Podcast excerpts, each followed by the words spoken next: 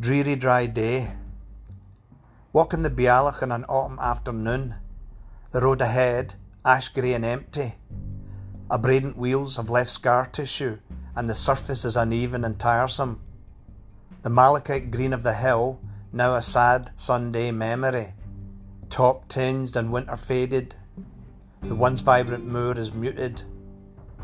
Life signs are few and far between.